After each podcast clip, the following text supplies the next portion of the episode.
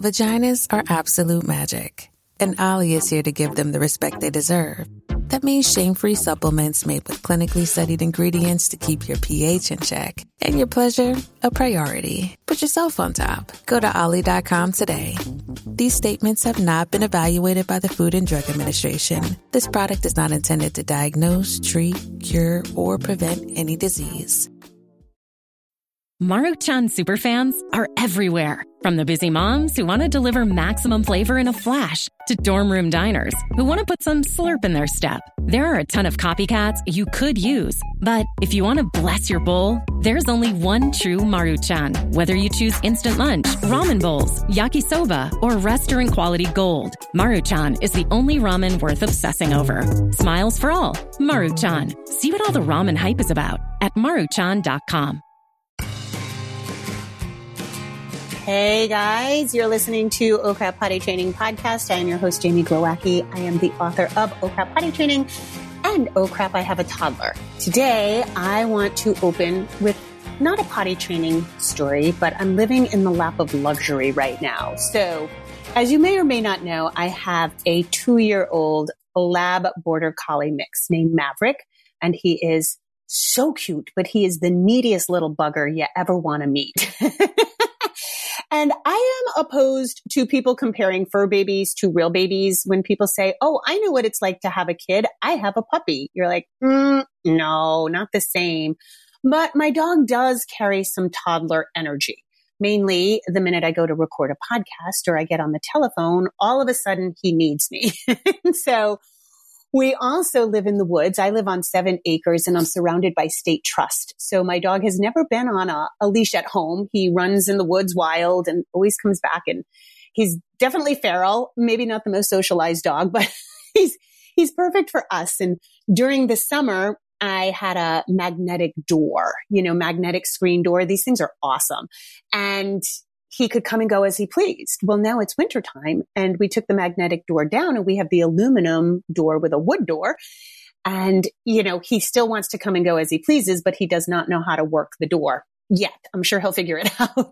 so it's that needy toddler energy. Yeah. That I can totally, I'm simpatico with you guys right now because it's like you just, you go to sit down have a cup of coffee and he needs you.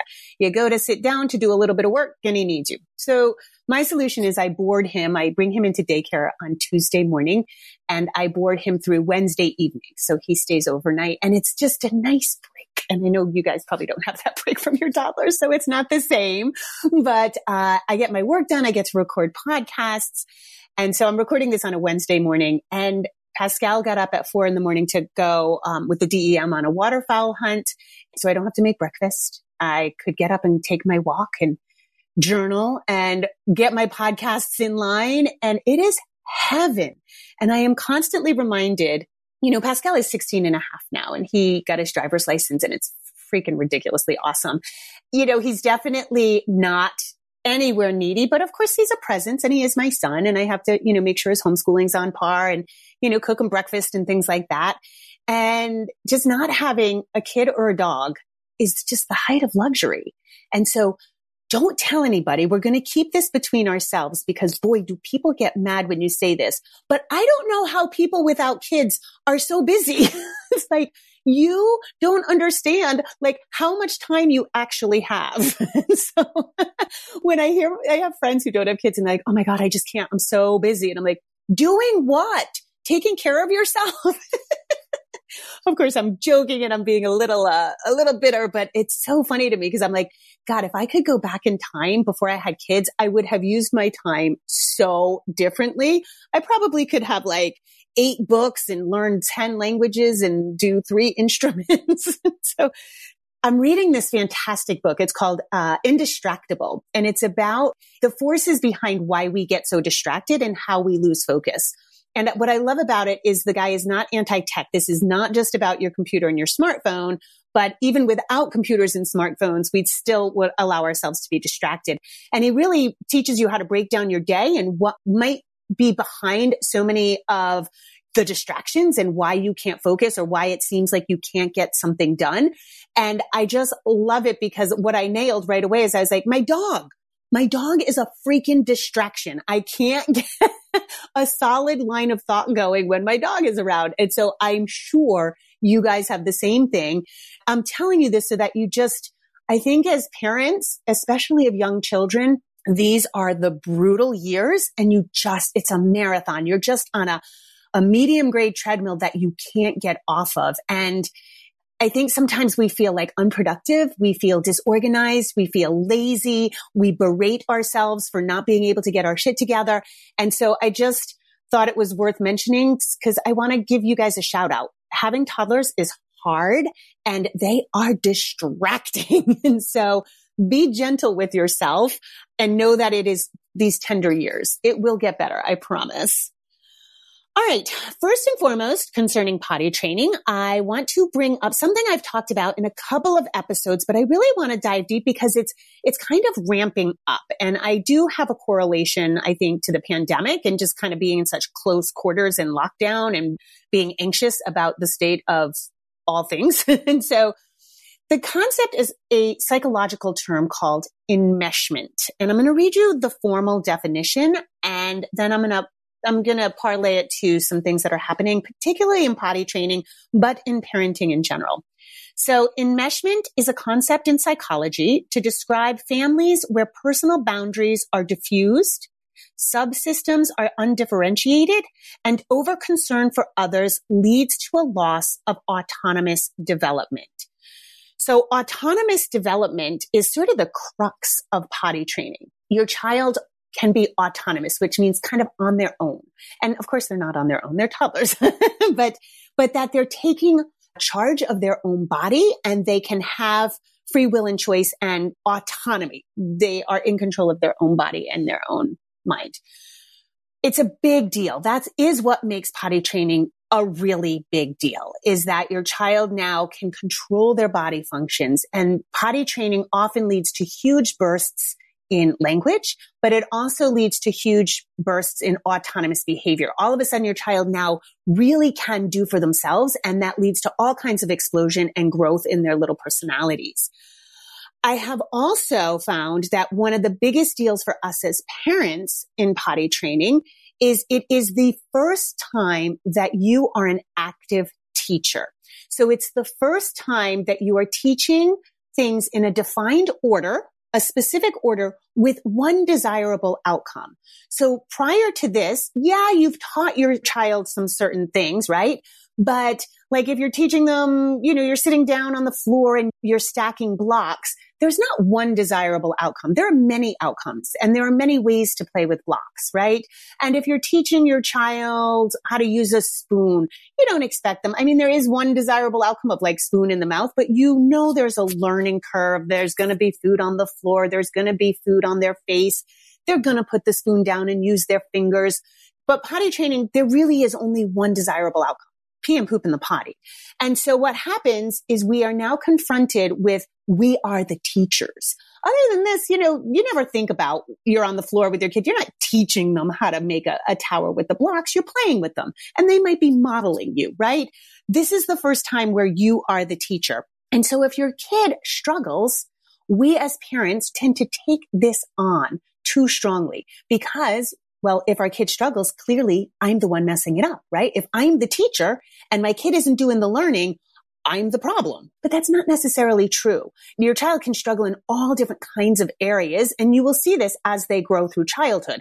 Unfortunately, potty training is the first time you might be confronted with this notion, and that is what makes it more emotionally volatile for us, the parents.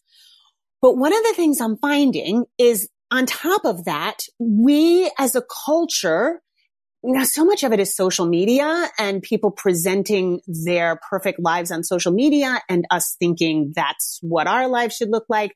But there's an over identification.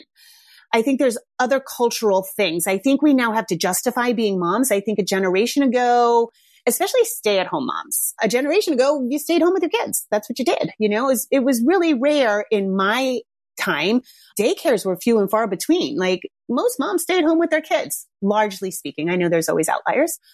And so I think now when we stay home with our kids, what I'm seeing on social media is I'm seeing almost like a, a justification.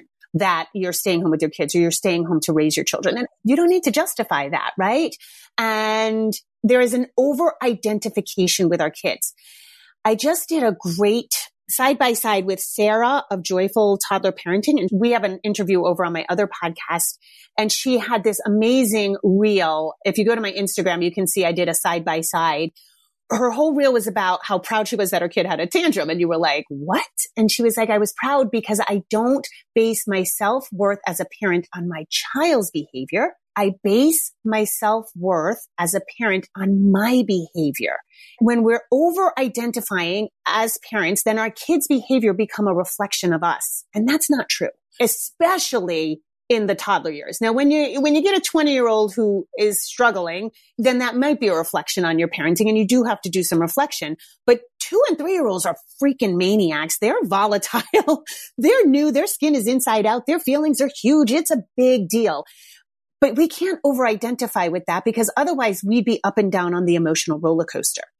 And what I'm finding is a lot of this enmeshment, which is parents getting too over identified with the child or the child with the parent.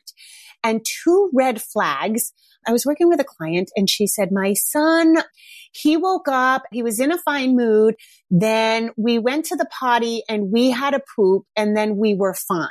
Do you hear the language shift in that? So she started off saying her son, he, he got out of bed, he, and then it really switched over to we. We went to the potty, we had a poop, and then we were fine. It's not deep psychological anything, but this is a red flag because we didn't poop. He pooped. Yeah. He felt better. He went to the potty. And I know this can get like the language with our kids sometimes gets confusing because of course you know, you both might have gone to the potty, right? Like we motivated to the, to the bathroom to go to the potty, but we pooped. We had a nap. So be cautious in your language. It's a subtle shift, but it is indicative of some enmeshment that you're too in the process. And remember, the funny thing about enmeshment is that it leads to a loss of autonomous development. So what I find very interesting is this comes up a lot with somebody who's struggling with the child going potty on their own and they're using this we language, right? So you want to be really cautious of that and you want to make sure you're not too involved. You are the teacher. Yes, you are leading the show, but you're not pooping with your child. So this also leads to something I've talked about before, which is when parents contact me and they're using words like devastated. I'm on the third day of potty training and he's having accidents and I'm devastated. Number one, three days into potty training, you're still collecting data. That is not accidents. Usually that's still learning. Number two, you can't be devastated, not three days in.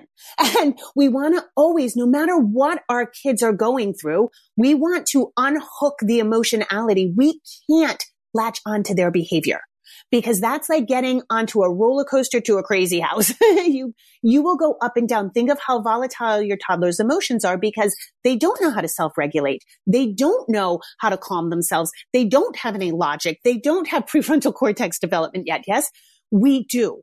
And so if we attach ourselves emotionally to our toddler's emotions, then their emotions are leading the show and it's not going to go anywhere pretty.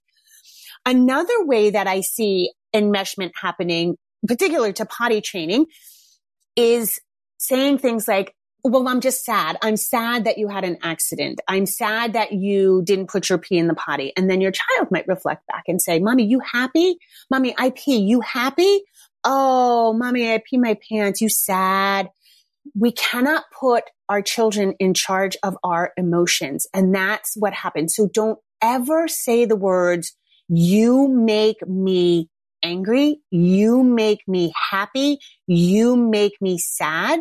We want to differentiate. We want to say, your behavior has upset me. Your behavior has made me cranky, something like that. But if we put happy, sad, and angry on our children, then they feel responsible for our emotions. That also leads to loss of autonomous development. Okay. That's loose boundaries. That's putting a child in charge of your emotions. And none of us need to do that, of course, right? But we don't want our child feeling like they have the ability to make us happy or sad. you may feel like they're making you happy or sad, but the reality is nobody controls your emotions but you. Even the biggest, fattest jerks in the world who are like mm, the meanest people, you are in charge of your regulation. You are in charge of your emotion and they can certainly put a roadblock in front of your emotion so that you're like, mm, but they didn't make you anything. And that's like a, a really kind of hard, complicated truth. But when we're talking about our kids, we don't want that enmeshment. We want very clear boundaries. This is me. This is you. And remember, between two and three, and this is why potty training after three can be so difficult for some people. Right around three, give or take a few months, the children go through that process of individuation. And that is when they realize they're separate from you. So before that, they don't realize they're separate from you.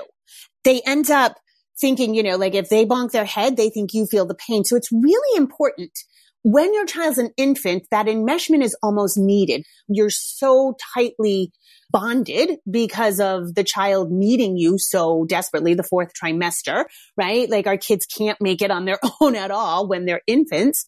And so we do have that like we're one. And then when they are right around potty training age, we really want to differentiate. We really, you, this is you and this is me and we do things together, but this is you and this is me because that enmeshment can make things really sticky, it can lead to bigger problems later on, but it also can make things sticky in the potty training process when you're trying to get your child to be autonomous and we're not allowing them autonomy.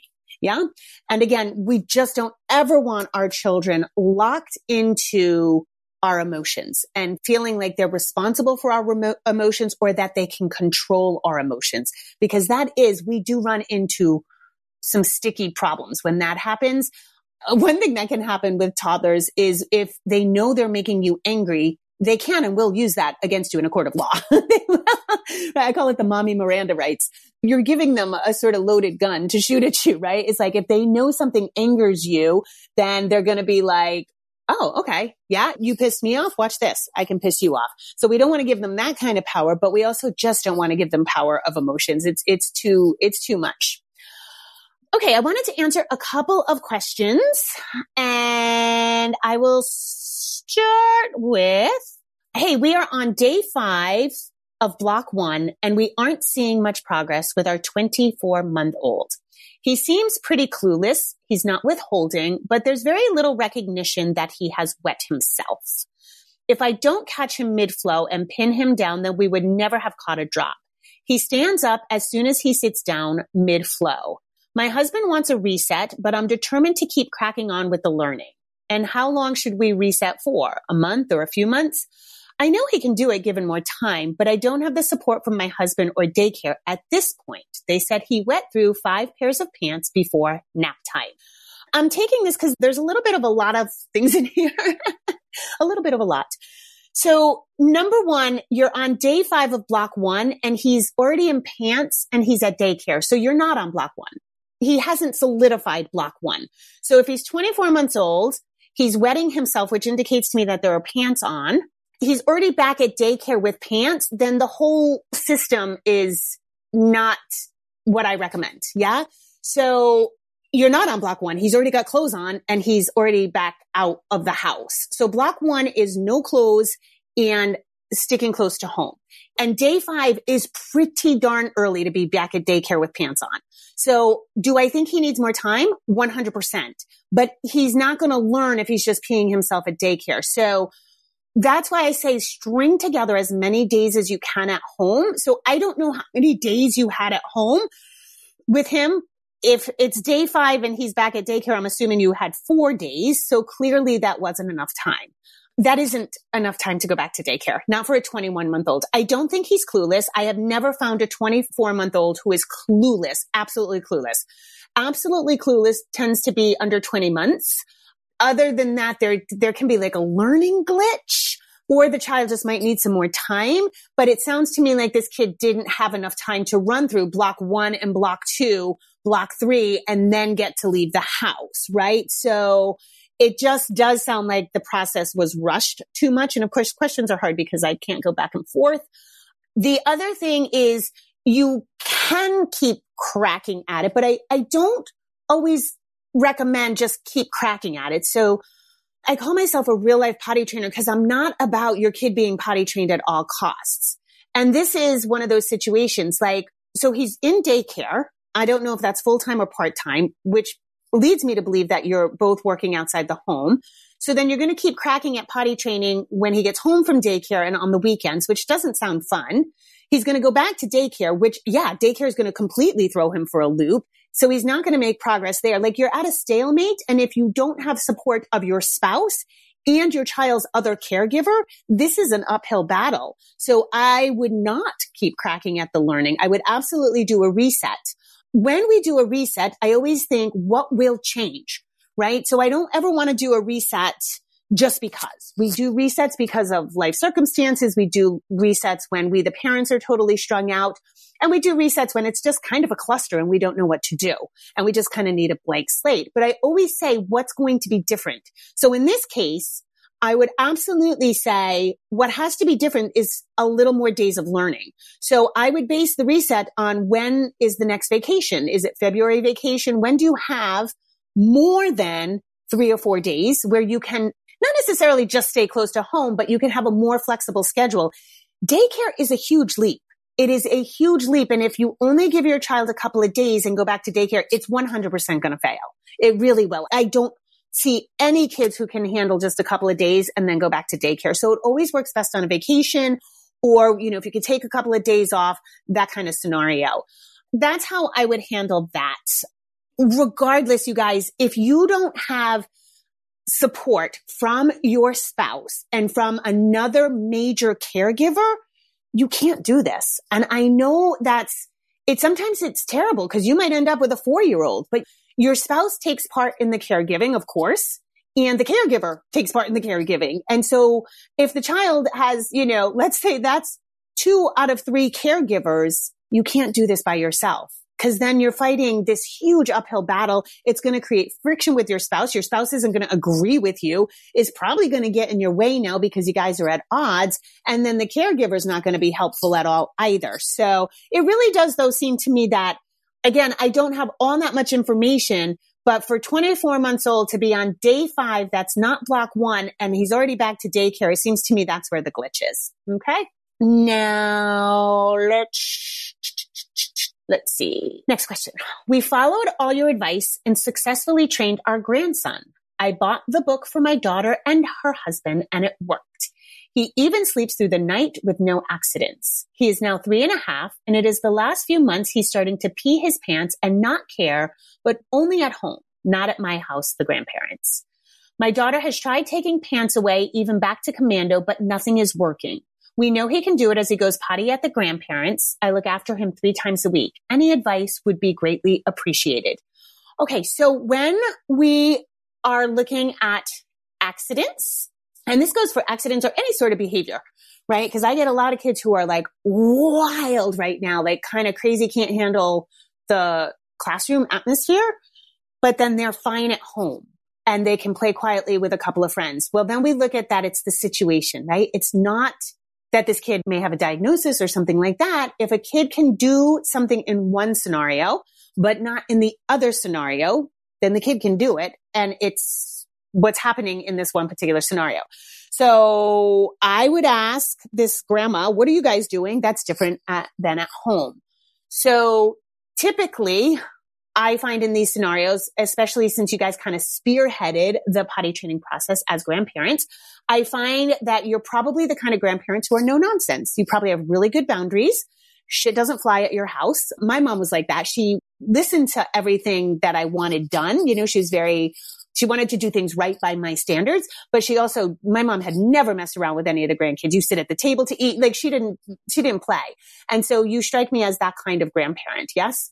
This child probably knows he can't get away with things. When a kid starts wetting their pants after being well potty trained, that is not a potty training issue. That's a behavior issue. I would check in. Now, there's nothing else to check in because if he were having accidents all over the place, I'd say check in with maybe a UTI, which is not very common in boys, but it can happen and that can be responsible for accidents. I would check for sickness or, you know, any teeth coming in, anything like that. How's the sleep? But because it's consistently happening at home and not at daycare or the grandparents, it's obviously home. There's something going on at home. So I would check in with boundaries. I would check in with, is the child getting good connection? Cause sometimes we get stuck in a negative feedback loop with accidents. So if he is having accidents at home, and everybody stops to change the pants. And oh my goodness, Johnny, you're not supposed to pee your pants. You know, pee goes on the potty. Come on, let's go change your pants. That is a lot of focused attention. Yes. And what happens with working parents is we often think that we're giving our kids all the attention because everything we do is for these kids, but they're not connecting with us one on one.